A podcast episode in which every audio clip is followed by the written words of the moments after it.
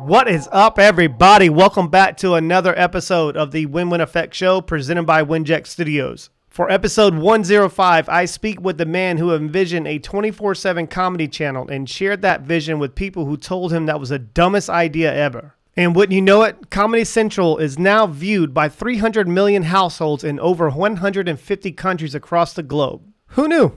Probably wasn't a dumb idea after all. But today we picked the brain of Art Bell. I'm not going to spoil it all for you, but we go all the way in detail of his Constant Comedy memoir, how he started Comedy Central, lost his sense of humor, his podcast with Vinny Favale, which, by the way, I have to add, if you like to nerd out over comedy, this is a must listen. Before I kick this up a couple notches and bring on Art, text us at eight four three, three nine six, two one oh four. Let us know how you felt about today's episode, and stand by for a quick message. This broadcast is brought to you by Winject Studios. We are an all-in-one educational platform for podcasters that revolutionizes how hosts leverage content to increase engagement with listeners, downloads, and income.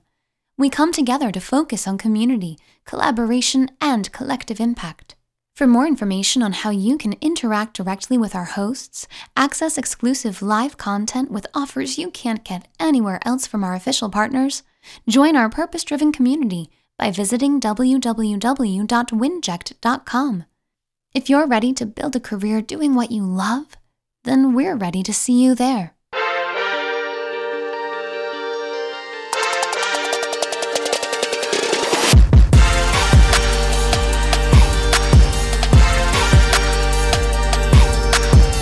Mister Art Bell, what is going on, my man? You doing okay? I'm good. Great to be here, Chris. Thanks.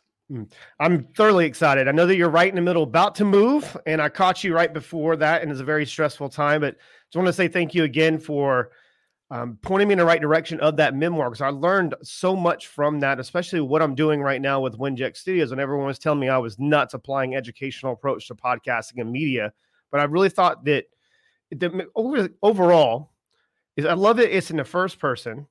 And it's coming from your frame, your obviously your thinking and obviously your experiences of starting Comedy Central. And I guess we can kind of start off with this.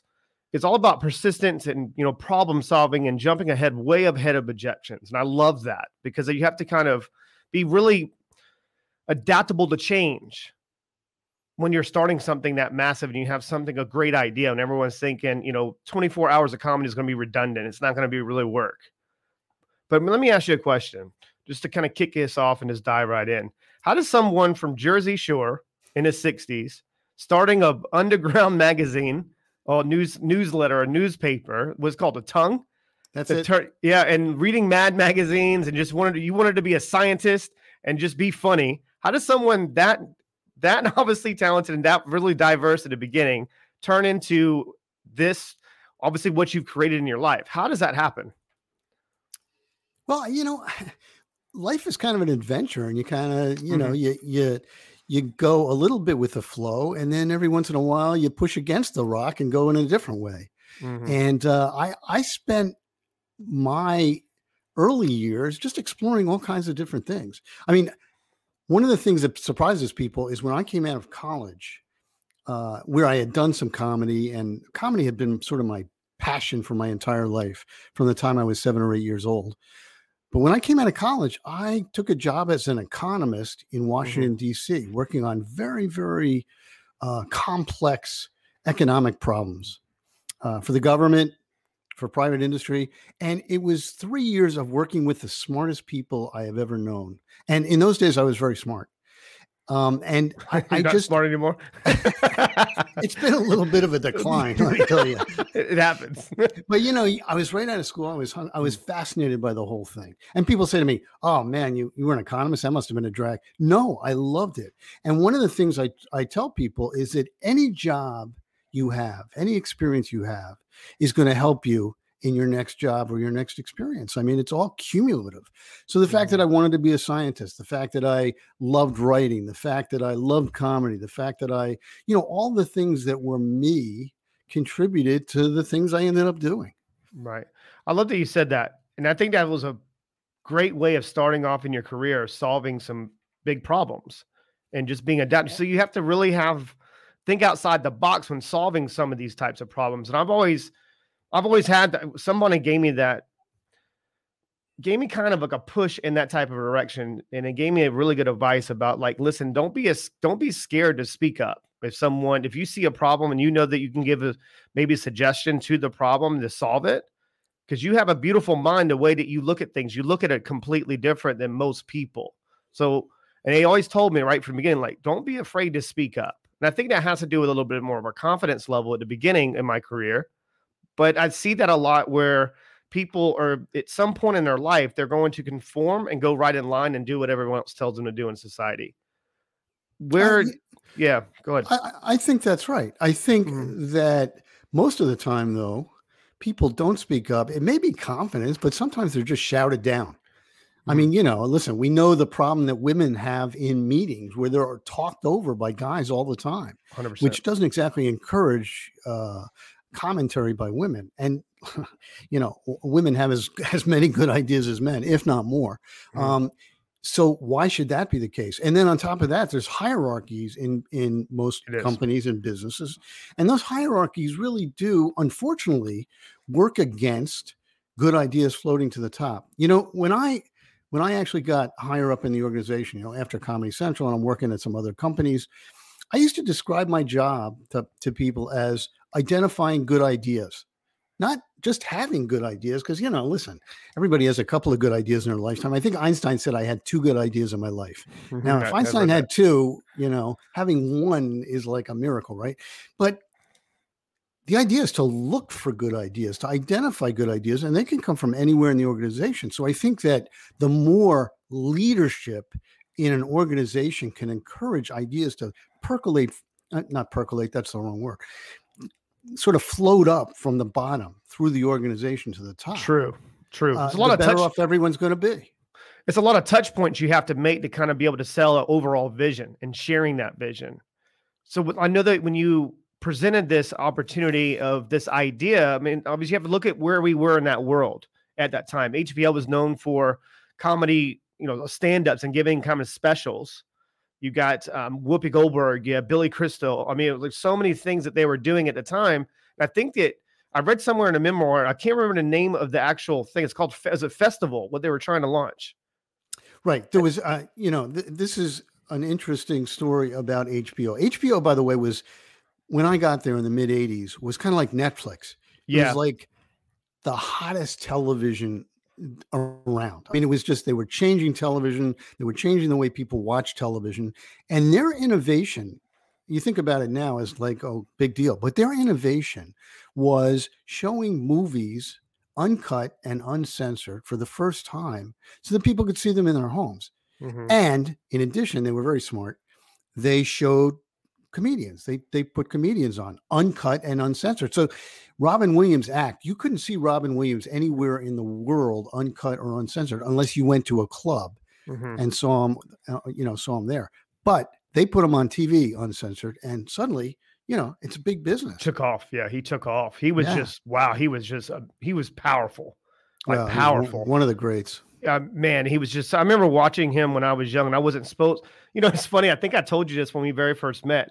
I learned I've never sold anything in my life, but I was one of the number one people in, internationally in sales and brokering deals for people that they would hire me as a third party, and I would come in and broker the deal. And it wasn't that I made that money. I just knew how to obviously structure the deal and make sure it was a win-win for both parties, short-term and long-term. So when I look at it overall, people ask me, how many sales books have you ever read? I was like, zero. They're like, why? And I'm like, I speak energy fluently. Like fluently, and it comes from my older sister, me being exposed at a very young age to where she couldn't communicate verbally. She was handicapped. So I learned how to intuitively read what she wanted from me and what she needed and communicate that way. And that was my gift that I didn't know. Of course, I discovered this later on in life that that was my gift. So when I was, people say, well, I really didn't learn anything from sales books. I learned how to share a vision and storytell by watching stand-up comedy. And the that way right? that, wow. yeah, I, that's where I learned it. And I didn't, I picked up on it later. I couldn't, rem- I couldn't, I couldn't actually understand how to do anchoring and framing, but I did it by just watching T V and watching, com- I love comedy. Like I'm a huge comedy nut. So when I learned how to anchor and frame and pick up on a certain emotion and dropping that anchor, I knew exactly what buttons to push just while watching stand-up comedy. Well, you know, I got to say, that was very smart of you to, to use stand-up comedy as the model. First of all, comedy is a very powerful way to communicate. Yes. That was one of the first things I noticed about it. I was a kid, and I was watching the Ed Sullivan Show, and my family was watching it with me, you know, and they were laughing, and the, the audience of two hundred people were laughing, and I figured there were millions of people all over the country laughing. I said, wow, that one guy standing all by himself on a stage is making all these people laugh. I mean, how cool is that? It's very hard to do. Mm-hmm. But you're also right in that the way stand-up c- comedians sort of frame their stories mm-hmm. is very effective and very powerful. It's got, you know, beginning, middle, and end. It leads to a to a essentially what was called a punchline, but it doesn't work that way exactly that way anymore. But it's got a point. Mm-hmm. And if you dig deep into some of the best comedians' routines, they're very socially aware. I mean, they have their finger on the pulse, and they have to also know the audience. They have to communicate the, with the audience. I mean, comedians who work in clubs, they'll do, they'll start their act, and then they'll adjust it a little bit based on who's laughing at what and everything yes. else. So your superpower is not that dissimilar from superpower that the, the great comedians have. Yeah, and I appreciate that because it is. It's it's actually. You, my dad used to say this when I was a kid. It's like you make you can make anybody laugh. You can make them do anything. You make them laugh. You make them smile. That that you're leaving an imprint on them, and they're going to think of you a little bit later on and go, "Okay, that guy was funny. He made me laugh." And it, they're going to be open to more possibilities in the future. I it's amazing because I was, of course, I was an Italian, grew up Italian, funny family, wrong side of the track, so we didn't really have a lot of money.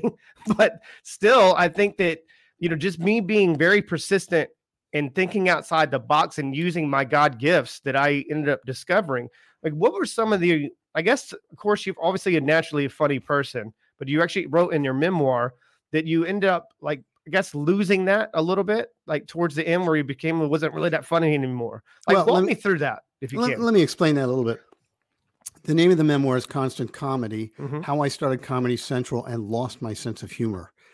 And there's a story behind that. But the reason I wanted to name it that is because I wanted to convey the fact to, to a lot of people, especially a lot of the younger people reading the book and, and watching Comedy Central these days, that Comedy Central was not shot out of a cannon, fully formed, brilliantly successful, you know, everybody's high-fiving. It was not only incredibly difficult, but the first year I went to work every day expecting they were going to shut us down. That's how bad things were going. They were just, it was a disaster. It was, I mean, I don't want to overplay it, but it was really at, at some moments humiliating, you know, that we couldn't get this thing going. Um, and that's why I said I lost my sense of humor. It actually comes from an, a, a moment I had with the chairman of H B O. Now, this guy was like, you know, the most powerful guy in Hollywood. And he was my boss's, boss's, boss's, boss's, boss. Anyway, he called me in after the after Comedy Channel. That's how we started. Called it the Comedy Channel, um, was up for about, I don't know, four or five months. And he called me in and he says, you know, Art, it took a Comedy Channel to make me lose my sense of humor. And he wasn't laughing and I wasn't laughing and nobody was laughing. And let me tell you, it was serious business. We had to get this thing going. He had bosses. I had bosses. We had to make sure this thing worked, and it wasn't working. And I felt, you know, I felt personally responsible having talked them into doing it in the first place. Right. Well, let's let's back up just a little bit further on this in your story. And I actually read this, and there's something that I had to go through in my life. And I've really, I've really re- resonated so much with this memoir. It, I'm telling you, like, I read a lot. I consume a lot of books. Mm-hmm. I have for years and years and years. I think that's probably one. You don't realize how powerful your subconscious mind is. You'll pull that information out at the last second to keep you alive. Right, whatever it is. So if I could just give any advice to anybody, read, read, read, read. Especially memoirs really mean, mean a lot to me. But when you mentioned something, you know, walking out of the office, and I wrote this down to make sure that I brought it up, is that you promise yourself you try again soon. If you can put put yourself back in that moment, why did you? That was so powerful. I don't know if people caught that, but you promised yourself that you would do it. You would try it again soon. Walk me through your your thought process of that. When I first pitched the Comedy Channel idea to somebody important at H B O, I chose the head of H B O programming. Mm-hmm. Now, I didn't know the head of H B O programming, and she didn't know me, but I said, all right, you know, I'm going to try and get her to see what I'm looking at here and maybe get excited about it. So I made an appointment with her, and I walked in. Her name was Bridget. And I said, Bridget, I really think, you know, given H B O's uh, expertise in comedy, I, I really think that we should start a twenty-four seven all comedy cable television network. And she said, stop right there. She said, that is the worst idea I've ever heard. And let me tell you why.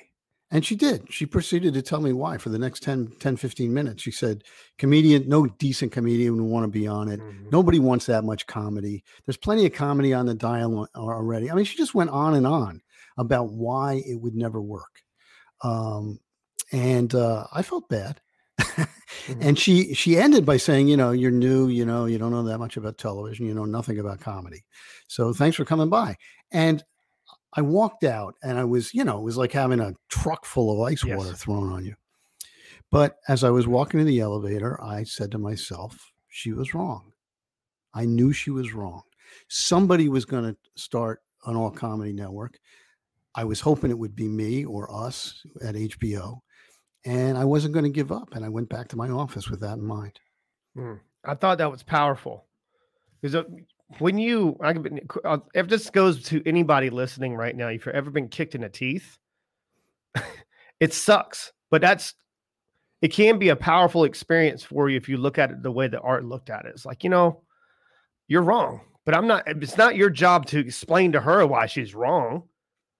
Like, listen, it's not the right time. I'm going to obviously go back and lick my wounds a little bit, put together the right opportunity, the right person, engage the room, and be able to present it at the right time.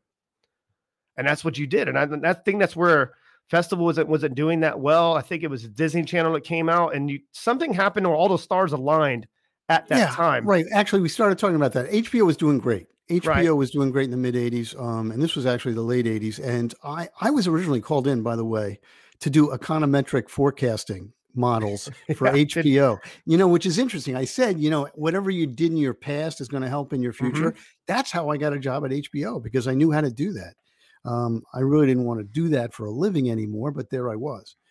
So anyway, the, um, I, I ended up working on a channel called Festival, which was H B O found out that the reason people didn't subscribe to H B O when they didn't is either it was too expensive or they didn't want that kind of sex, uh, violence, and bad language on television in their home. They had kids, they had religious uh, objections, whatever it was.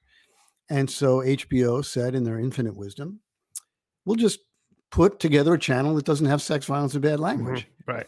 And the first day on the job, I got hired by somebody. I was also doing analysis on the channel. First day on the job, I walked into my new boss's office. I said, all right, now wait a second. How's this going to work? We're going to sell something by telling people what it doesn't have, that it doesn't have sex, violence, and bad language. And not only that, but isn't a lot of entertainment about, you know, looking for sex, violence, and bad language? You know, I mean, that's how people sell entertainment. Mm-hmm. Uh, and my boss said, shh, like that. Because I guess everybody kind of knew that, but there we were, right? Um, yeah, so basically the channel failed pretty quickly. Uh, it was just in test, and it failed for a number of reasons. First of all, as I said, we couldn't figure out a way to market it without saying it doesn't have this stuff. Right. Secondly, never underestimate the competition, and that was my first lesson in never underestimate the competition, because there was a Disney Channel around, and Disney had started a channel for children. And they were selling their channel as a kids channel. But then they saw us doing this, you know, right for the whole family kind of channel. No sex, violence, and bad language. Said, hey, wait a second. We got movies. We can do that too. So they put movies on at night. And suddenly they got a channel for the whole family. And it knocked, you know, that yeah, was the end of the festival. That was right. it. You know, they just, they just were bigger and more powerful. And I love that you brought up again. And I'm going to keep going back into this for the listeners. And I really want to put on this. this this angle, because you don't realize the experiences that you have in life and the things that you're naturally good at, you're drawn to at a younger age, can shape and form you for later on in life. And you can take that information and experience to overcome and prevail. You wrote, I wrote down, you actually took a quote from Casey Sting, was it Stingle, uh, never make predictions, especially about the future. And you take that on your desk. I thought that was powerful because I was like, this is, you know, just one, just by you using things like that, I know that we're like somehow, I don't know what it is, but I was like, we probably have met before, like maybe just in a different life. I was like, man, that you're pretty much just putting down information because you're just using your comedy and kind of like a, kind of like a being a sarcastic type of way of looking at life. I've looked at life that way. I'm very sarcastic. It's like, that's like my second language, I think, is sarcasm. So when you wrote that down, why did you write down that quote? Well, I was hired by H B O to do forecasting. Mm-hmm. Um, and forecasting is an interesting business. As I said, I was an economist for three years. Mm-hmm. You can, you know, most forecasts end up being mostly wrong, you know, and sometimes they're wrong for all kinds of crazy reasons. It's very hard to understand all the forces that are affecting something, like mm-hmm. all the forces that were making people either take H B O or not take H B O. Um, we couldn't forecast, for example, what the programming was. If you get a big hit, you're going to have more people taking H B O. Right. If you don't, you don't. Pricing is a big, big factor. I mean, there were just a million factors, right? So what H B O had done initially was they said, okay, this is how H B O's been growing. So by the end of the decade, it'll be here. And just drew a stay, straight line, you know. That mm-hmm. didn't work so well. You know, immediately they started falling off of their of that kind of forecast, and they they couldn't figure out why. It was really my job, not so much to forecast, which is what they hired me to do, but to, and this is this is true of all forecasters, really, is to understand the information, understand yes. what's going on in the system, and to explain it as best you can, and to use that as best you can to try and come up with some kind of reasonable understanding of the system and what's going to happen next. And that's right. what I did. I like that a lot. I picked up on this. I think it was um, in, what is it? The movie Anchorman with Will Ferrey. It was the whole stigmatism behind it. It was like, I'm a, you know, I'm a weatherman or news broadcaster in San Diego where it's always eighty degrees and sunny. You know what I mean? So I thought that was kind of funny. And I'm not sure if people picked up on that because that's one thing that they, you know, news newscasters and weathermen or weather m- women, they end up lying every day because they don't, no one knows what the hell's going to happen. So I thought that was kind of funny. Um, so, okay, let's go into a little bit more in depth on the idea to looking at after you licked your wounds a little bit after they told you a hard no and laughed at you and told you thirty-five thousand different reasons why it's not going to work. When you started like restructuring a measure and reassessing potential objections and looking at it in the future, because future pacing a little bit of what some things are going to throw at you. When they finally said yes and are open to the idea, from that moment, like what was your, did you take it as a win or were you just motivated? They finally gave you an opportunity to say, you know what, this might work. This might be a good idea. Well, it was, it was one of the most emotionally complex moments of my career. Mm-hmm. Um, I ended up pitching the channel to the chairman of H B O, his name again, Michael Fuchs, mm-hmm. with absolutely no notice.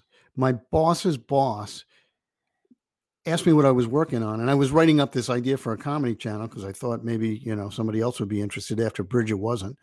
Um, and he took a look at it and he said, let's go see Michael. So I said, right now? He said, yeah, right now. And we walked into his office, which was a crazy concept for me. This guy was the head of the organization. He's was really nobody. powerful, like powerful, powerful, powerful guy. If people don't know who that is, Google him. He's just yeah. powerful. And, and let me just set that up a little bit. Two weeks earlier, he was named the most powerful man in Hollywood by the New oh, York Times cool. magazine. Uh, and he, it was a whole cover story on him. So this is a guy, if I got in the elevator with this guy accidentally, I break into a sweat. You know what mm-hmm. I mean? Because mm-hmm. he was that powerful. So there I am. And I had to pitch it. I kept thinking about and pitching the future. You know, that's where I started. Like, if this thing works, we are going to be the biggest thing in comedy ever. That's, you know, that's kind of where I started because that was how I viewed it. You know, I always talked about it as the center of the comedy universe, you know, one of the great comedy brands ever. You got to sell the future a little bit.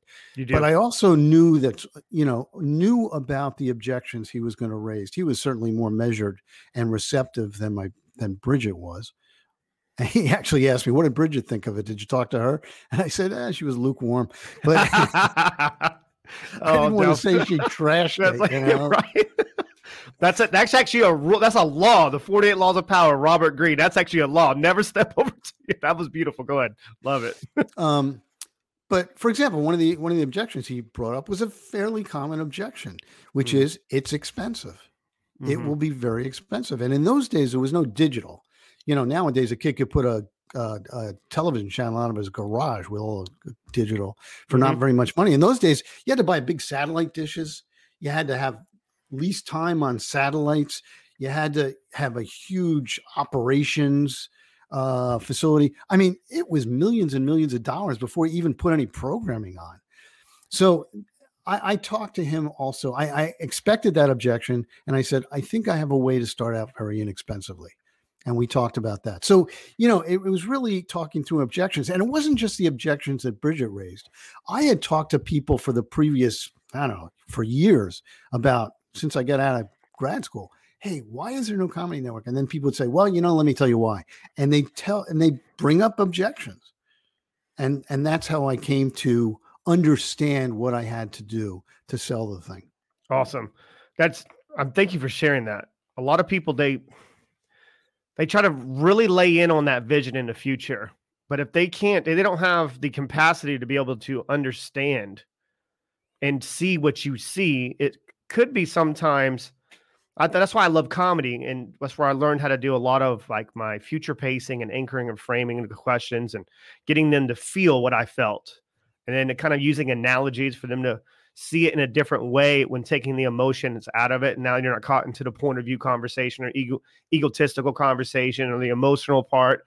They're taking it all out. So now they're, they're see what you're seeing and you're doing it in a third party. And I always found that when I'm having a lot of pushback or resistance from someone, I'm going to use something from their experiences in life. If you're from New York, we're talking about Jersey Shore, talk about some, some type of commonality for you to start and loosen up a little bit. Then I can actually frame it for bigger picture and then future pace and then go, oh yeah, oh yeah, I see that. Okay. That makes more sense now. And then I move on. So, and I, I feel that that's something that it just comes naturally for someone like you, or did that something you just learned through experience, I guess? Well, I think it was a little of both. I mean, both? as I, you know, I remember when I first got into business, I had to learn pretty much everything. I mean, you know, your first job, you don't even know how to sit at your desk, literally. Mm-hmm. You know, uh, you, you don't know what to do with yourself. You don't know what you're supposed to do first, second, or third. You don't know how to treat your boss. All those things you have to learn. And the, the best way to learn is uh, by watching. It's like, you know, going to a fancy dinner for the first time. You you see all that silverware and all those glasses, you know, you don't know where to start. Like, I've actually had that. I've had that happen. I was so like, you watch, where do you start? so you, wa- you watch that older guy across mm-hmm. the table because he seems to know what he's doing, and you just do everything he does. So it was a little bit of that. And yes, I had to learn uh, learn a lot of stuff about how to be uh, and how to sell and how to mm-hmm. talk to people, how to be in a meeting. When I was talking to Michael, one of the things that you mentioned came up, which is I knew Michael loved comedy. Mm-hmm. We had that in common. As a matter of fact, Michael was the guy who put the H B O comedy specials that became, you know, famous. He was the mm-hmm. guy who put those on the air. He was responsible for getting that done. Uh, he was a very funny guy himself. And I, I just, I, I knew I had the right audience, and I played to that. I play, and I also played to his ego. Mm-hmm. I said, you know, when you, when you say things like, we are going to own comedy. Yes.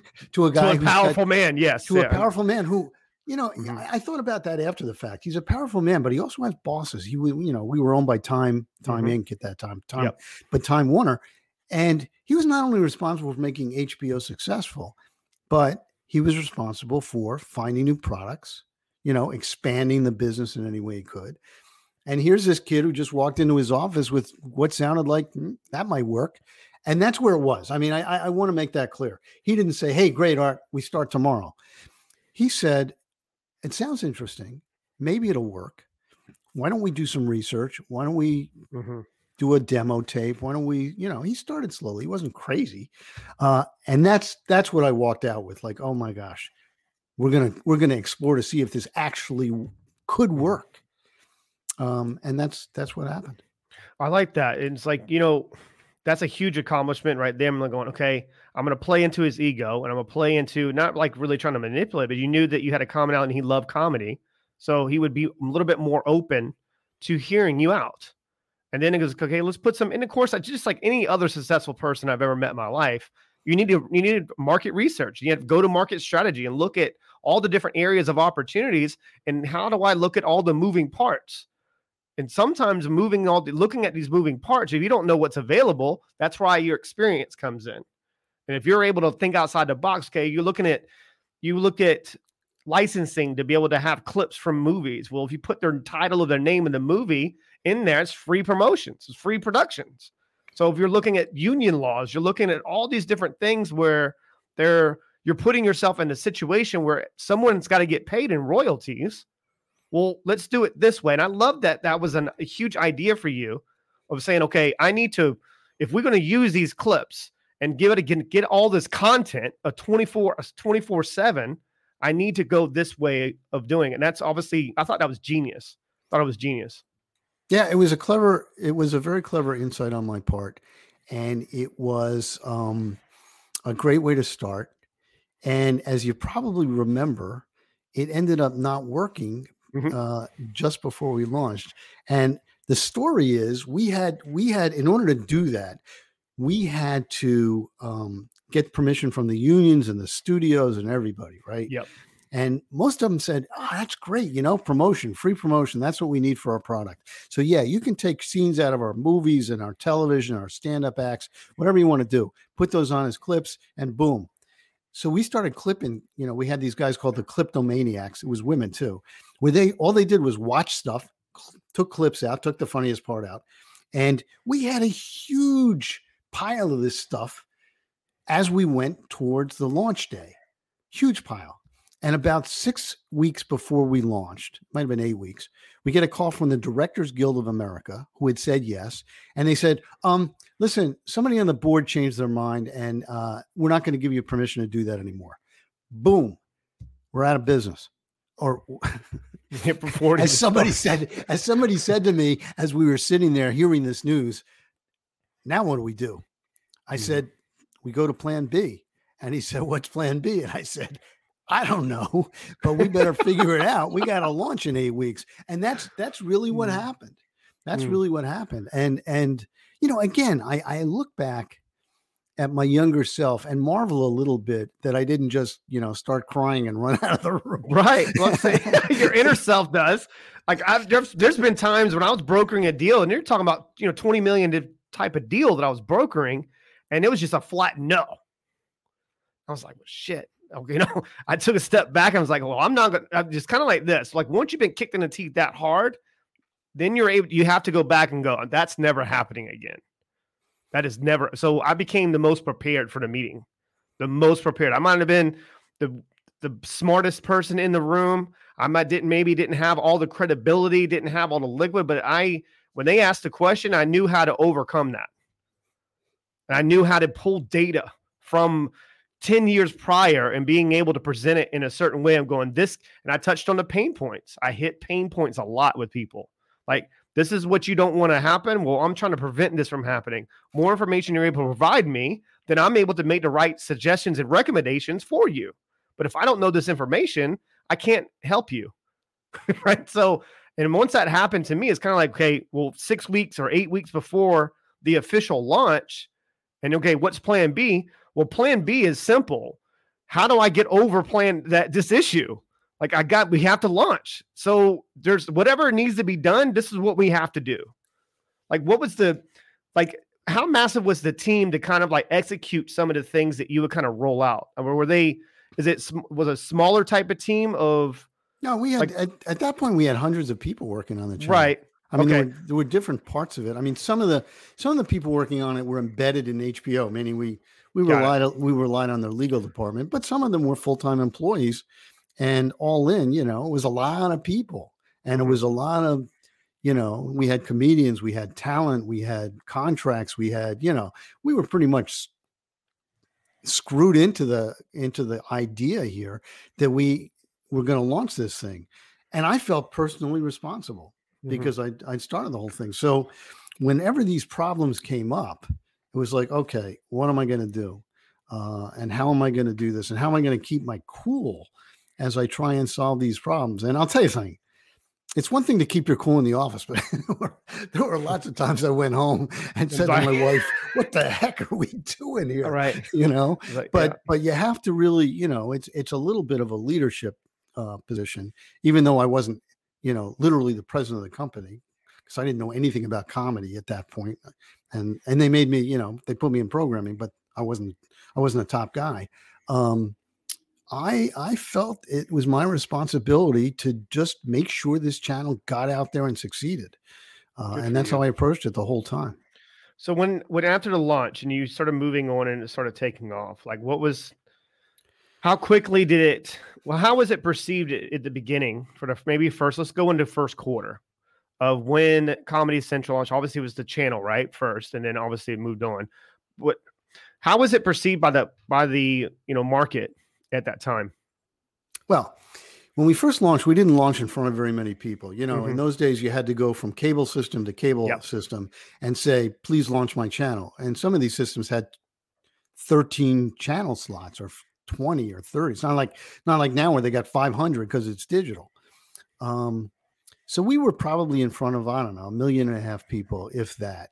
Uh, not very many people saw us. However, the press was all over this. They were mm-hmm. watching very closely. And I'll tell you why. Michael Fuchs, as I mentioned, had a, you know, he was a, a, a big guy in the business. He had an ego. And when he announced that we were going to do a comedy channel, he did it in a big press conference in L A. There were comedians there. It was, you know, lavishly produced.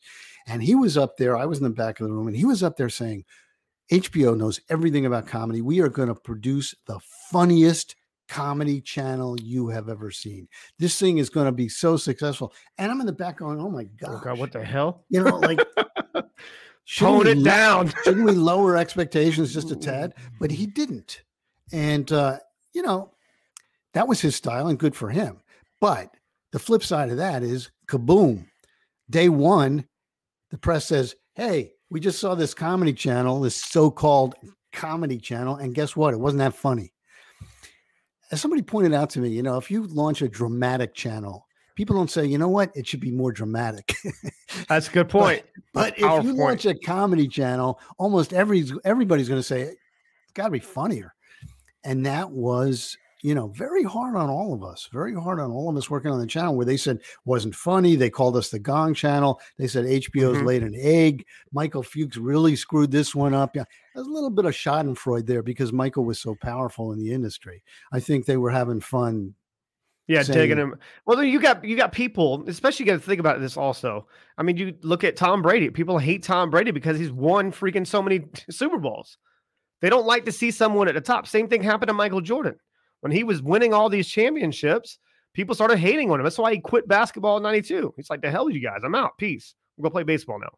So it's when you're at the top and you're perceived as a threat and you're the ones leading the charge, people, pretty much anybody in the press is going to take a dig at some point.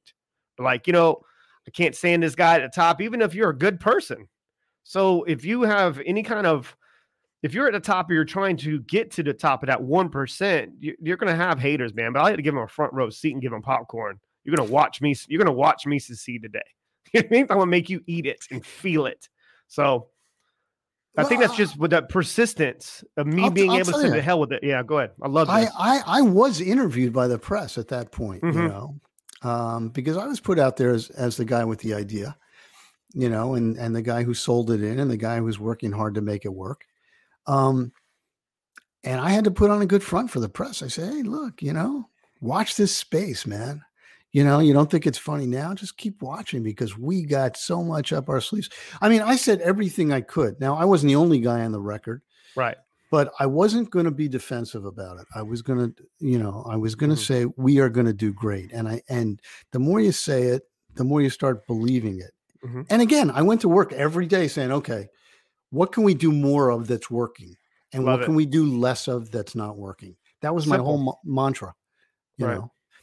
It's a simple approach. And just to kind of clarify for the listeners and me giving people front row seats and having that type of being very aggressive, that's a mentality. That's not what I say or what we do. It sounds like obviously with, you need to put that mask on. How is it going to, how am I going to be able to communicate this message and let you know, like, listen, Just give us time. Like uh, building something great or anything worth of value is going to take time to be able to get it to the right people. And this is like one of the questions that I wanted to ask you, because in different parts of the world and taking this, gl- taking it globally, so that's what H B O is about, right? Taking it globally, it's different in different parts of the world. You'll have just perfect example. Like I'm in England and me being in London, I'm from America, but comedy here is a little drier, drier comedy. So if you, how, I mean, did you look into all those types of components and aspects of different parts and regions of the world? Ultimately, but not initially. Okay. Got it. Uh, and the plan was, I mean, if we established ourselves domestically, we could start looking at selling some of our shows or maybe even doing, you know, doing comedy channels abroad, which is exactly what happened. Mm-hmm. Uh, and um, before I left comedy, I was actually in charge of international, and we had almost did a deal with Australia, and we almost did a deal with Canada, you know, um, and we sold a lot of our programming. But you're right, comedy is not comedy. It's a little more difficult to get comedy to travel than some of the other genres. But, you know, to the extent that uh, we could partner with people on the ground so that we could have a mix of not only our comedy, but say in, in England, we'd have British comedy as well, or in Australia, Australian comedy. Um, that's what we looked to do to make it work. Now, I wasn't there forever. Comedy is now international, Comedy Central. And uh, I'm sure whatever they did, they right. did it right because they got out there. So I, and I don't know what their strategy was or how it changed. I mean, is like, am I gonna, I don't want to keep going all the way into this startup, obviously Comedy Central, because, you know, it's obviously led to this memoir. And it's a lot of my questions that I was kind of thinking outside the box on what the listeners really wanted to hear. But I guess I'll leave it with this before we go into the, your book, go into the podcast of what you started with another business executive of Comedy Central. It came from A and E, Vinny Favale. I think that he's just a funny guy, and I love that your podcast as well because it goes, it gives the listeners or gives the audience something else to consume. I think you did it right when you started to become a writer and went to writing classes and having all this stuff. And he was like, I got. I got books in me. I need to get it out. And I thought that that was amazing. But how far down that process of when, when you started going and became a producer for all these other shows and cable networks and cable shows, I think it's what Court T V and whatnot. Right, right. Like when you, when right before you left, I mean, is it something you felt like you just had needed to leave and you just guided maybe some to something else? Like I've already done enough. I mean, what, like you mean what when led I left, you to, when I yeah. left the cable business? Yeah. Um, I think that's a good way of putting it, actually. Uh, I, you know, if you look at my career, you can see that I like to change the channel. I see that. Yeah, me too. You I know, like when it. I when I left consulting, I was having a good time, doing pretty well, and they wanted me to stay. I mean, my boss was like, "Oh, you can't possibly leave now." But I said, "Look, I, you know, I'm young and I got to try something else. And I'm not sure I can do this for the rest of my life or even go back to grad school for economics. So I'm going to go back to business school and see what else is out there." And that's how I ended up getting into television. Similarly, I, I left H B O, I'm sorry, Comedy Central because I was fired. Yeah. Um, well, well, I meant that's why I didn't want to touch on that. I was talking about like when you left the industry, it's like, you know what, I'm, I'm just going to be out. Like I'm kind of be a done with this consulting side of it, but go ahead. I love this. Um, so, uh, you know, I left Comedy Central. I did some consulting. I worked mm-hmm. for a lot of different channels. And then I ended up at Court T V. I became president of Court T V, which was a terrific challenge. And we made that a great success. And I was very proud of that. And then that got bought. And I thought, okay, I made this first channel, Comedy Central, and that got kind of taken out from under me. And now I just spent eight years working on this other channel, which is very successful, making money. And that just got taken out, mm-hmm. out from under me. And somebody, somebody obviously, not obviously, but, I, you know, I got some job offers to work at other channels. And I thought, I, I, I've done this twice already. Right. You know? Right. I mean, I, I understand that some people enjoy, and there is absolutely nothing wrong with this, doing the same thing over and over in their career, going with their strengths. I couldn't do it. Yeah. But that wasn't me. I can't, I, I couldn't do the same thing over and over. As a matter of fact, I was offered a job at uh, Discovery Channel because they had a channel they were, they had just started basically that was going to be like Court T V. Um, it was called Discovery I D. And when I interviewed for the job, they said, you know what? We watched everything you did on Court T V and we did that. That's how we put this together. So mm-hmm. we want you to come in here. And I thought, I did this already. Yeah, it's I mean, like another they, like uh, they deja said, vu. They're telling me I did this already, you know. Mm-hmm. So I could have, you know, would have been a good job, but I said no, and I went on to something else. I, I picked up on that in your story, and I was that was something that I, like I said before, this this memoir was the best book that I've read this year. Oh, thank best you book. so much, Chris. I'm, I'm serious. So nice. That it, is really serious. Coming from you, especially. I, I appreciate that. It, it just, man, I just, I have to say it because maybe it's just where I'm at in my, like I resonate with your story so much because I feel like there's so many parts in those pivotal moments into your career and you've done so much and had so much success, but it feels like to me that intuitively you kind of like feel like, you know, you need, you're done like with this, I'm done with this. I'm going to do this now.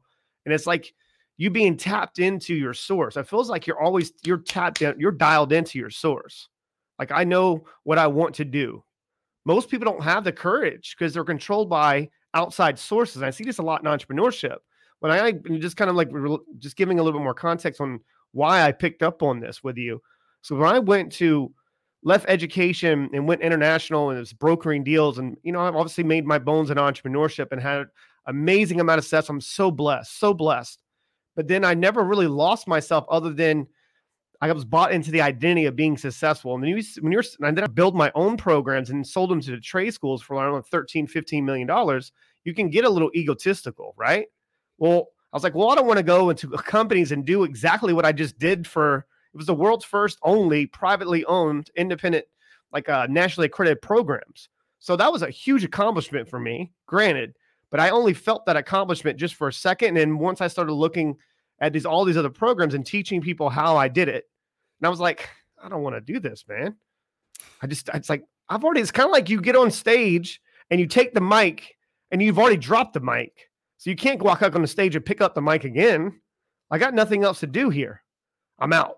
So then that's where kind of like when I was left with a really kick-ass show, the WIN-WIN Effect, and got two million downloads on the show. It just, it took off, man. And I was just so blessed. It's like, well, damn, I thought my cat would listen. I didn't know these many people would listen. So when that happened, I was I started looking at the industry a little differently when it comes to media. I've always been fascinated with media. Fascinated. I feel like I was being pulled to this.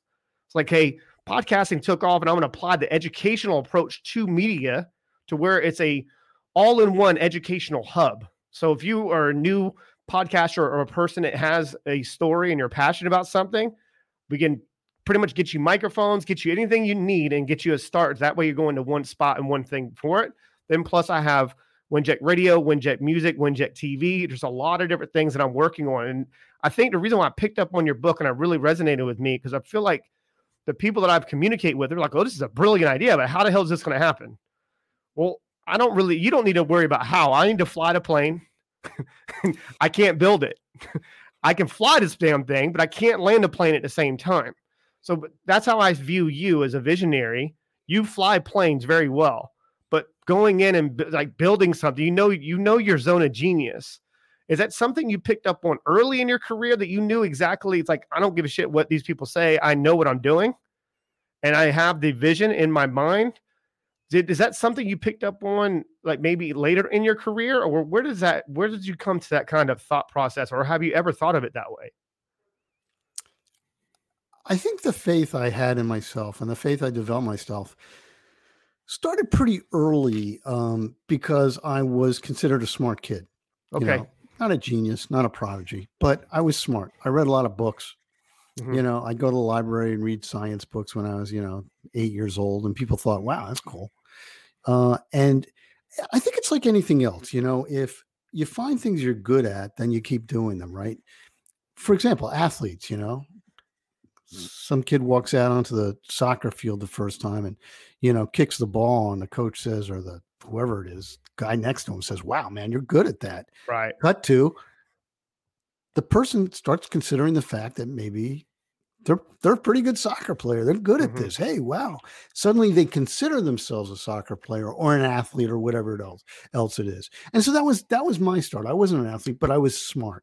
Mm-hmm. Now, the other thing I had going for me was that I was funny, and it turned out to be a pretty good combination, because if you're just smart, then people, you know, like this asshole, you don't get invited to the party. Let me just say it that way. So I found that, you know, being funny was also very helpful. And I did develop some faith in myself, some and faith in my abilities.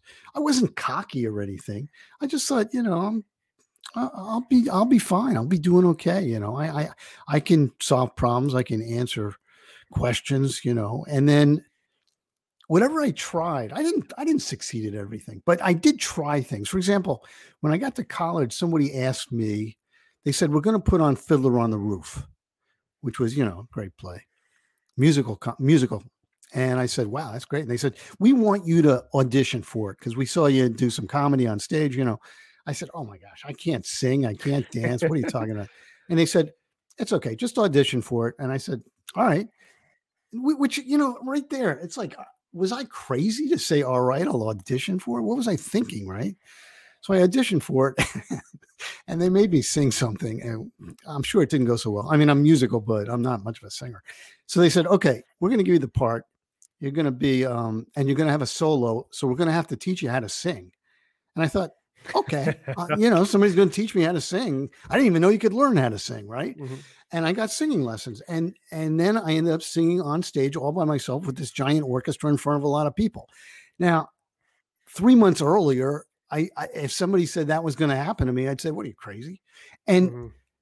I learned from that experience and others like that, that number one, yeah, I had some faith in my abilities. But number two, let yourself be taken to interesting places. Right. Let yourself be dragged into experiences you otherwise wouldn't do. You know, I credit my wife with that a lot. You know, I always say if it weren't for my wife, I'd be living in a one room, one bedroom apartment. You know, there'd be a bunch of boxes and a piano and a bed. That would be it. And drum but, set. Yeah. But my wife is adventurous and she, you know, mm-hmm. she takes me around and drags me around. It's made my life fascinating. Um, so yeah, I like, I like the randomness of trying new things, even though it wouldn't occur to you otherwise to do that. I love that. I love that. That's such good advice for anybody tuning in today. And I hope you guys are really picking up on this. I mean, just be open to, just be open to change and open to anything. Like, okay, if it's something that brings you joy, I choose happiness over everything. All right.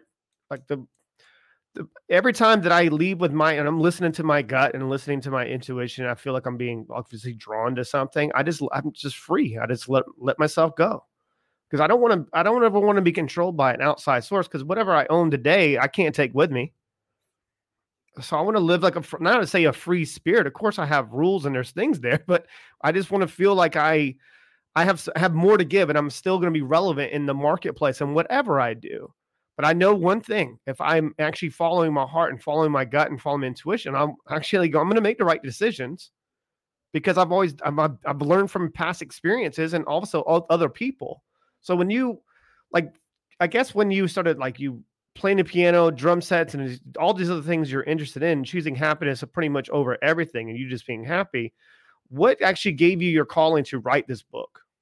Like, what what kind of sparked your interest? Like, you know, I got a story to tell. I'm going to write it. Is it just because of the thirty years, thirty years were coming up? Or where did you kind of get no, that idea? No, uh, I, I I didn't actually set out to write a book. Okay. I set out to write.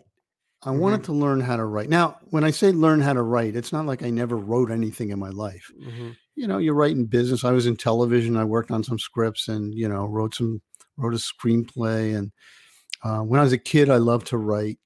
Uh, you mentioned that I had an underground newspaper. I loved mm-hmm. writing satire. So I said, okay, now it's a, now's the time in my life when I have a little time. I'm going to take a class in writing memoir. And I started with memoir because, like, hey, I got a million stories to tell about myself, right? Who doesn't? And I thought that would be a good place to start. So I, I went to these classes and sure enough, and I got to say this out loud to everybody else, you can learn things from people. You know? one hundred percent. You can, you can become a better writer by taking a writing class, even if you think you're a good writer. You know what I mean? Because people love to teach, or the people who teach love to teach. And I am just so grateful to the people who taught me how to write. So anyway, I take these writing classes and I'm in I'm in a memoir class with a lot of people. And one of the things you have to do when you're writing memoir is turn yourself inside out. Hmm. Meaning you have to expose yourself in a way, in your writing, in a way that you never have before to anybody maybe. And as I sat around that writing class, I heard people tell stories, very intimate stories about themselves. And so it, writing became kind of like, wow, this is like a whole, almost a lifestyle. You know, these people are dedicated to their writing, to being writers, to reading, to getting better at it. Anyway, that's a long way around to saying, so I wrote a lot about my childhood and I, I got better at it. And then one day I came into a writing group or a class, I don't remember. And I had written something about something that happened at Comedy Channel. And everybody said, wow, we didn't know you did that. You did that at Comedy Channel. That's cool. That was, and that's a funny story. Why don't you write something else? So I wrote something else about comedy. And then after a while, I realized, wow, I got a lot of these stories. And then I realized, well, listen, Comedy Central was the greatest, arguably the greatest adventure of my career. I mean, it was just such a great, creative, crazy time. And I realized I had the makings of a book. And that's how I ended up doing a book. I just, you know, I just kind of pieced it together, but it's a memoir. I will say that it's mm-hmm. written as a memoir, meaning you hear not only about what I was doing, but how I felt about it. Yes. That's what, what I loved was about thinking. it. Thinking. Yeah. It, it's not a history. It's not, you know, it's not a biography. It's me. You're with me understanding how I feel. And I remember my wife reading one of the early drafts and she said, should you really say that? I mean, some of this makes you sound like you weren't very confident. And I said, well, it was true at that moment that I'm describing. I was not very confident. I was probably having doubts, but I thought that would be a better way to convey the whole thing than to lie and say, oh man, I had this right. sussed right. from the beginning. Well, I, I've quickly picked up on, I actually, well, I was reading on not uh, iPad or whatnot, I, Apple Books, and I was reading it and I was like, you know, I was like, this is, to me, I hear like everyone's a best-selling damn author. It drives me crazy, right? So everyone is. I mean, they'll they'll come out with a book on Amazon and put it in a category and then become bestseller, and then it's the dumbest damn book I've ever read. So, but I really like this book because I guess you can feel your emotions when you're when I was reading it, and I was like, wow, I've had similar feelings like this. And I wasn't, I wasn't, I didn't really. You look at me today, I'm like, damn, all, this guy's really confident. That comes through experience. I wasn't confident when I was doing all like starting my career and like really building it. But then confidence came the more I was doing things. So I knew what to be true. I had a strong conviction. Like I need to get this message out and deliver this message. And so when I stopped really caring about what other people thought and started polarizing through them to everybody they knew, then it obviously did help in the podcasting. So I picked up on that and I really, I thoroughly enjoyed the book, and I don't throw around like compliments like that just th- loosely. Like that's the best book I've read this year because I I don't maybe just something I needed to read at that time because I felt like what you were going through, and you obviously can tell towards the end you had a lot more confidence. You can see yourself evolving and changing throughout your book. And that's what I really loved about your memoir. Thank you. Yeah. You're welcome. I did I did evolve and change, and I did end up having more confidence. As a matter of fact, after I left comedy and went into Court T V, it was a whole different experience. Yes. Because I felt like I was walking in as a senior programming executive. Mm-hmm. Whereas at comedy, I had walked in with no programming experience, no experience in the comedy business. And as a matter of fact, the guy I was partnered with on day one, first thing he said to me is, what do you know about comedy? Because he was a comedy professional. He'd been in the business for ten years. He knew all the comedians. I said, nothing really. I'm just kind of a fan. And that was true. And I had to, I had to learn how to be in the comedy business by myself. I like that a lot. So Court, it's Court T V, and, and forgive my ignorance on this. Was that the one that, I guess it was the one that launched and it actually um, broadcasted the O J trial? Yeah. The, yes. Court T V was launched by a journalist mm-hmm. who was uh, also a lawyer. His name was Steve Brill. And his, his vision was he wanted to put a camera in courtrooms so people could see how the judicial process works, how courtroom works. So we put this together and it worked great in that sometimes there were interesting trials during the day. The problem was at night he would rerun the trials mostly. Mm-hmm. And that wasn't a big money-making concept because you're up against, you know, some of the great dramas and comedies on the networks and everything else. So it, despite the fact that they had O J and they got a lot of attention, at that time, they were only in front of like twenty-five million homes out of eighty-five million. Mm-hmm. Everybody talked about it, but not a lot of people saw the O J trial on Court T V. After that, they realized it wasn't a moneymaker. and they were going to shut it down. But they said, all right, we're going to take one more shot at it. They hired me and some other people and said, you guys see if you can figure out what to do with this thing. So when I got there, I was working for a guy who was a chairman, um, a, a guy named Henry Schleif. And Henry said to me, you're going to make this, you're going to figure out what to do with Court T V in order to make it successful. And I'm going to do everything else. So that was pretty like much that. the game. I mean, he was a very much an outside guy, loved going to parties, loved, you know, talking to the talent and everything else. I came up with a schedule and, and, and what the channel was going to be. And I said, you know, this isn't a channel about courtroom. This is a channel about the criminal justice system. Yes. Including crimes, forensic investigations, detectives, cops, the whole thing. And that's what we did. And it became remarkably successful. And by the time I left eight years later, it was in front of eighty-five million homes. We were a top ten rated network, and we got bought by Turner Networks for a lot of money. And I was not an owner, by the way, but we got bought for a lot of money. Right. I, I picked up on that because I was just curious, because I think that just by me reading your memoir and obviously learning more, I would like really take a lot of time to people that I am going to interview. It doesn't, I don't care if they have one business, one book, or I take a lot of time and put immerse myself in their story, because I really want to feel, because my responsibility is to extract information from you to get to the listeners, because I do have a lot of people that tune in, and it's my moral obligation, because that's why they, they might have shown up for me, but they stay because of you guys, you know, and I, and I put a lot of effort into that, and it might not be obviously the best frame of questions, but I'm going to get to the story, because I, you I picked up on that with, you know, of course, comedy has changed the way that people consume comedy on a twenty-four seven channel. Then also you changed kind of the game a little bit more and involved with the court stuff. And I really thought that it sparked the, the docu-series, like the crime series stuff. That's massive. I mean, you got people right now on Netflix that just cannot wait for a new crime doc, doc, um, doc series to come out. And they consumed the whole damn thing the one weekend, and including my damn self. I did that with Making of a Murderer. I was like, I went nuts. I was like, this, I couldn't turn it off. Like, I don't know, maybe I have one of those addictive personalities, but I was like, this is great, because it kind of gives a little bit what you kind of pick up on. And I think this is beautiful, that you give viewers and fans a different way of looking at it that most people do not see. And I think that's why your podcast is going to blow up, because you're talking about things that most people don't have access to.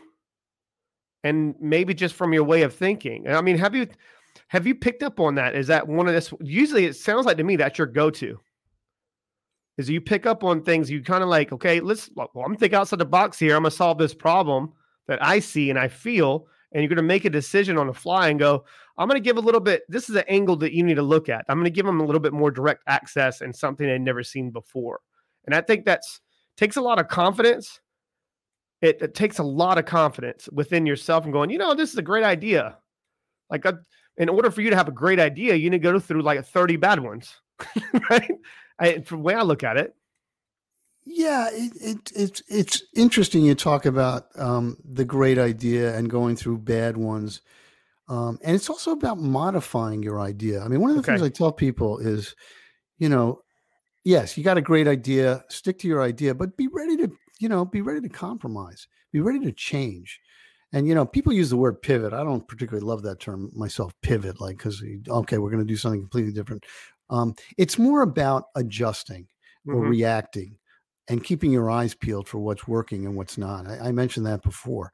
Um, certainly with Court T V, even we started out, and again, that was my vision for it, just the way I explained it. And by the way, talk about an an, an idea that was not well received.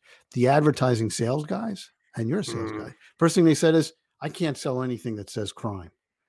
Why not? No advertiser is going to say, "I'm going to put this on crime." Mm. I said, "Well, you know what? We're going to figure out how to make that work," and we did. But but th- there was such resistance from that corner to to to the whole concept. But I, I pushed it through. Um, but the, but the, the the thing is, we started out doing crime documentaries, and then we saw what was working, and then we tried different things. We came up with this idea of psychic detectives, because you know what we did? We looked very carefully, the same way we did in comedy. We explored all the corners of comedy and found out found new ones or innovative ones or things that wouldn't have otherwise been on television. For example, mm-hmm. Mystery Science Theater three thousand, which was a big hit for us on comedy and is still around today. I mean, that's thirty years that that show has survived. When we found that, we said, oh my gosh, this is such great comedy. That's a show where you have three people sitting in front mm-hmm. of a movie screen making jokes. We'd never seen anything like it. And we said, we got to put this on the air. But you know what? H B O would not have put that on, nor would C B S, N B C, or A B C. If it weren't for Comedy Central, Comedy Channel at that time, nobody would have seen it. It would have just disappeared. And it's the same thing with Court T V. I found it was an opportunity to do things that otherwise wouldn't have been done anywhere, ever. They have you know? a show of the, like that in here in England. They pick out families watching, they call it the telly, you know, right? Just watching the tube, right? They sit there and they, this is funny because they're talking about what's relevant and what there's what's actually on T V right now. And all they're doing is just making fun of whatever that is. And it's actually really comical. I think that's probably where they got the idea from. Uh, who knows? I mean, who listen, knows? You know what? The way we got the idea is because our head writer, Eddie Gordetsky, came in one day and says, we need we need a show where people talk back to the screen because that's what funny people like to do. And he talked like that. And and we said, yeah, great. And then that then we found Mystery Science Theater three thousand. It's a great concept. I enjoy it. I mean, because I do the same thing. If you can, I mean, people can actually hear some of the comments that I make when I'm watching something on T V. They'll be like, whoa, this is, Chris is a little sadistic. You know, I'm like, I don't know what's wrong with my mind, but anyways, it's so funny, man. But let's talk a little bit more. Let's kind of like wrap this up with a podcast and let's talk okay. about this a little bit. We can, and I really want to shine a light on this because I really, this is obviously my game, right? It's podcasting game and looking at it in more of a, in a bird's eye view. Like, so of course the first, I think you've what done like what, ten episodes. I've think I've seen just ten episodes is launched so far. You probably yeah, record yeah. a lot more. Yeah. Yeah. We've, we've done more than that, but we originally went into this saying we're going to do twelve episodes. Um, and the reason we wanted to do it is because it's the thirtieth anniversary of Comedy mm-hmm. Central's launch. Comedy Central was launched thirty years ago in April. And my friend Vinny, who was one of the first employees we hired at Comedy Channel, uh, called me up and said, you know what, Comedy Central, what are they doing for their thirtieth birthday? I didn't see Nothing. anything. I didn't see Nothing. anything. Right. You know what? Channels love to have birthdays. You know why? Because they can sell the advertisers and they can yes. sell them, you know, and they say, hey, we've been around for thirty years. They did nothing. And it was like, it, it broke my heart a little bit, you know? So Vinny says, yeah, let's, so let's do, let's do this podcast. And I said, great. So we, the idea was to talk to people who had started with the channel in the early, early days, you know, either on Comedy Channel or Comedy Central. And not only talk to them about how they got there, why they got there, what they were doing. And, you know, for many of these people was their first job in television, um, mm-hmm. but also talk about what happened to them for the last thirty years. Because now these some of these people are gigantic in the business. Right, it took off. I mean, one one one woman who started her first job in television, her name's Gail Gail Berman. She started at Comedy Channel. She said, "I walked in, I didn't know the first thing about television. I didn't know where to put the cat. I didn't know anything." And she she ended up being the head of Fox Broadcasting and the head of Paramount Pictures. This woman is one of the, you know, one of the bigs in the business. And it was, you know, it was so gratifying to Vinny and me to talk to this person and have her say, oh man, we had so much fun. And I remember you guys and, you know, a little bit of reminiscence, but also we found that the, the podcast really was informative to people who wanted to understand how to get into the business. You know, mm-hmm. how do you get into the T V business or the film business or the radio business or the podcasting business? Well, you listen to other people's stories. That's one thing you can do. Yes. Um, yes. And the other thing is they're funny because all the, all the people we're talking to are funny people. And my partner, Vinny, is uh, just, he's one of the funniest guys in the world. He worked on the Letterman show for fifteen years. Um, so we just have, yeah, he was the, he was the executive in charge of production at C B S for years. Uh, working on Letterman, also worked with Howard Stern. So he's a, you know, genuinely funny guy. So the two of us, whoever we're talking to, especially if it's somebody who's really funny, we're just laughing our heads off, you know, having, having a good time. As a matter of fact, I got to tell you one story. This came up yesterday. My wife's cousin listened to one of our podcasts and she said to my wife, hey, is that why you fell in love with Art and married him? Because he's funny? I didn't know he was that funny. That's awesome. And my wife said, he's not really that funny. No, she didn't say that. Of course, of course. Yeah, she did. She said, she just said, yeah, well, that was one of the things. But, but I just thought that was funny that she she had no idea. Anyway. I love I, comedy is, is one way of being able to loosen people up and, and enjoy themselves. I, I just anything that I can never listen to is, is I'm going to use comedy, and comedy is I use it also in a way of being able to get through some traumatic experiences in life. You can always. That's why when you went to one of the best things I ever did, Art, and I'll leave with this is I went and I was studying regret. And I went to a retirement home and I um, interviewed a bunch of, this is obviously way before COVID. It's like two thousand eleven, two thousand twelve, thirteen ish. And I was studying regret and I was asking people that were in a retirement home, like, what are some things that you look back at your life and you wish you had done differently? And they would just expose, you could see the pain behind their eyes. And I made a conscious decision at that time. I was like, I, I'm going to leave it all on the floor. I'm going to die on E. I'm, I'm going to die on E. So and that, that was a huge moment in my life. And that's when I stopped doing what I was doing for, you know, trade schools. I was making really good money. I was like, I'm jumpering. I don't, I don't highly, I don't suggest this for anybody. Okay.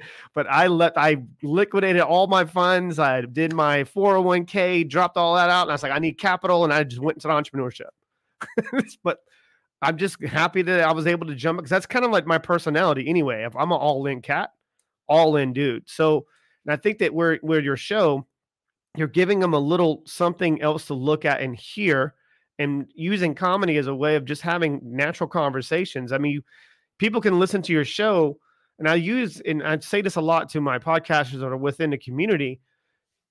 You need a show. Um, I have um, Jess Lee. She's a country artist for, she was on um, with Blake Shelton. What's that called? The Voice. I yeah. interviewed her, I don't know, a year and a half ago. I've known her for a while.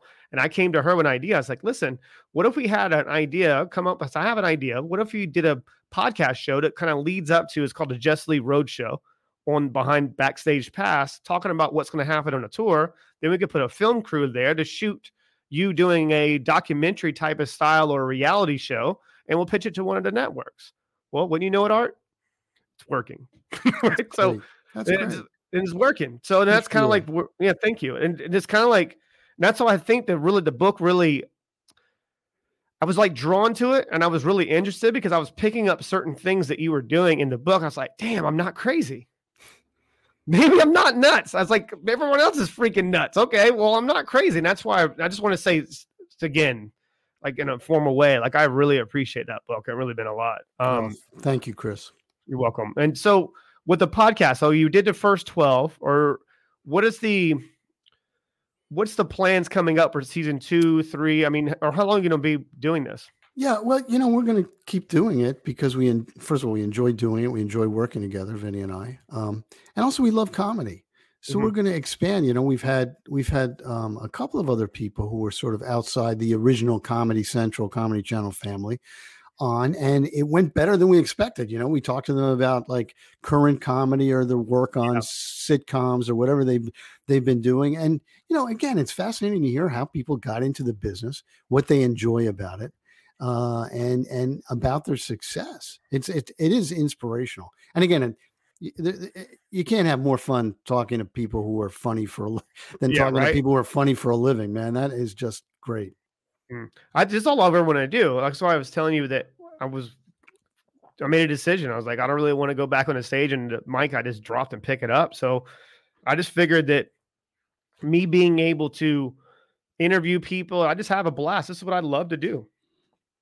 I love fun. interviewing people, and I, it's just fun. And especially if you can have a little good time. And if someone picks up on this, is listening to it and it changes their life or plant a seed for them to grow into whatever they do. Like, I mean, even last night I was interviewing Marty Ray Project. He was, I mean, he's just amazing show. He's got like, he had Brett Kreischer and all these guys that he's interviewed on his show. It just wasn't getting a lot of traction. But I had him on the show and I had messages and emails, amount of feedback people sent in. Chris, you changed my life. Like your show is my highlight of my week. And it blows me away, Art. Well, blows that, me away. That's the best part. You know, I wrote the it book. Is. The best part for me is hearing from people who said, I read your book. And I loved it, and I got a lot out of it. Here's why I liked it, and thank you, and all that stuff. I mean, you know, it doesn't happen twenty times a day, but whenever it happens, man, it gives me such, such a good feeling, such a good feeling that I, that I made a difference. Mm. You definitely made a difference in mine. So, and I know that we'll have future conversations, and I would love to pick your brain on a couple different ideas that I had and seeing how I can best support you, you know, just short term, but then also long term. Because every person I have will come onto my show. I don't just have people come onto the show. It's always done by referrals. I don't do a bunch of outreach and get people, hey, would you come on my show? Like, I don't got time for that. I got, I want to be able to interview the right ones that's going to fit to, for the audience, right? So, and I think that's probably why it's the amount, amount of impact that I'm able to make through a microphone with people. Because, you know, once you kind of change the show format and changing what people really love, then they're going to tune into something else. Right. So, but I, I can't wait, man. So anything that I can do for you, just let me know. And, and good luck on the move. And I appreciate you coming on. Thank you so much. My pleasure, Chris. Thank you for having me. You're welcome. Um, I guess we could put, obviously put show notes and whatnot, but I guess for, for the most part, it's something that podcasters say towards the end of this. Is the only question I hate asking because we can put this in show notes, but what's the best way of finding you and getting access to you other than the podcast and the book? I have a website. It's called art bell writer dot com. It's got some other stuff I've written. It's got information about the book, how to buy it. Of course, information about the podcast, where to find it. You can you can link into the to it from there, and you can also contact me through the website. So that's that's really a good first place to stop. Okay, perfect, perfect. Well, Art, again, I appreciate you. Thank you again, guys. Y'all be well, be you, be great. If you need to go back and if you're looking to do anything in life and you have a vision and no one believes in you, I highly suggest you picking up this man's book. Thank you.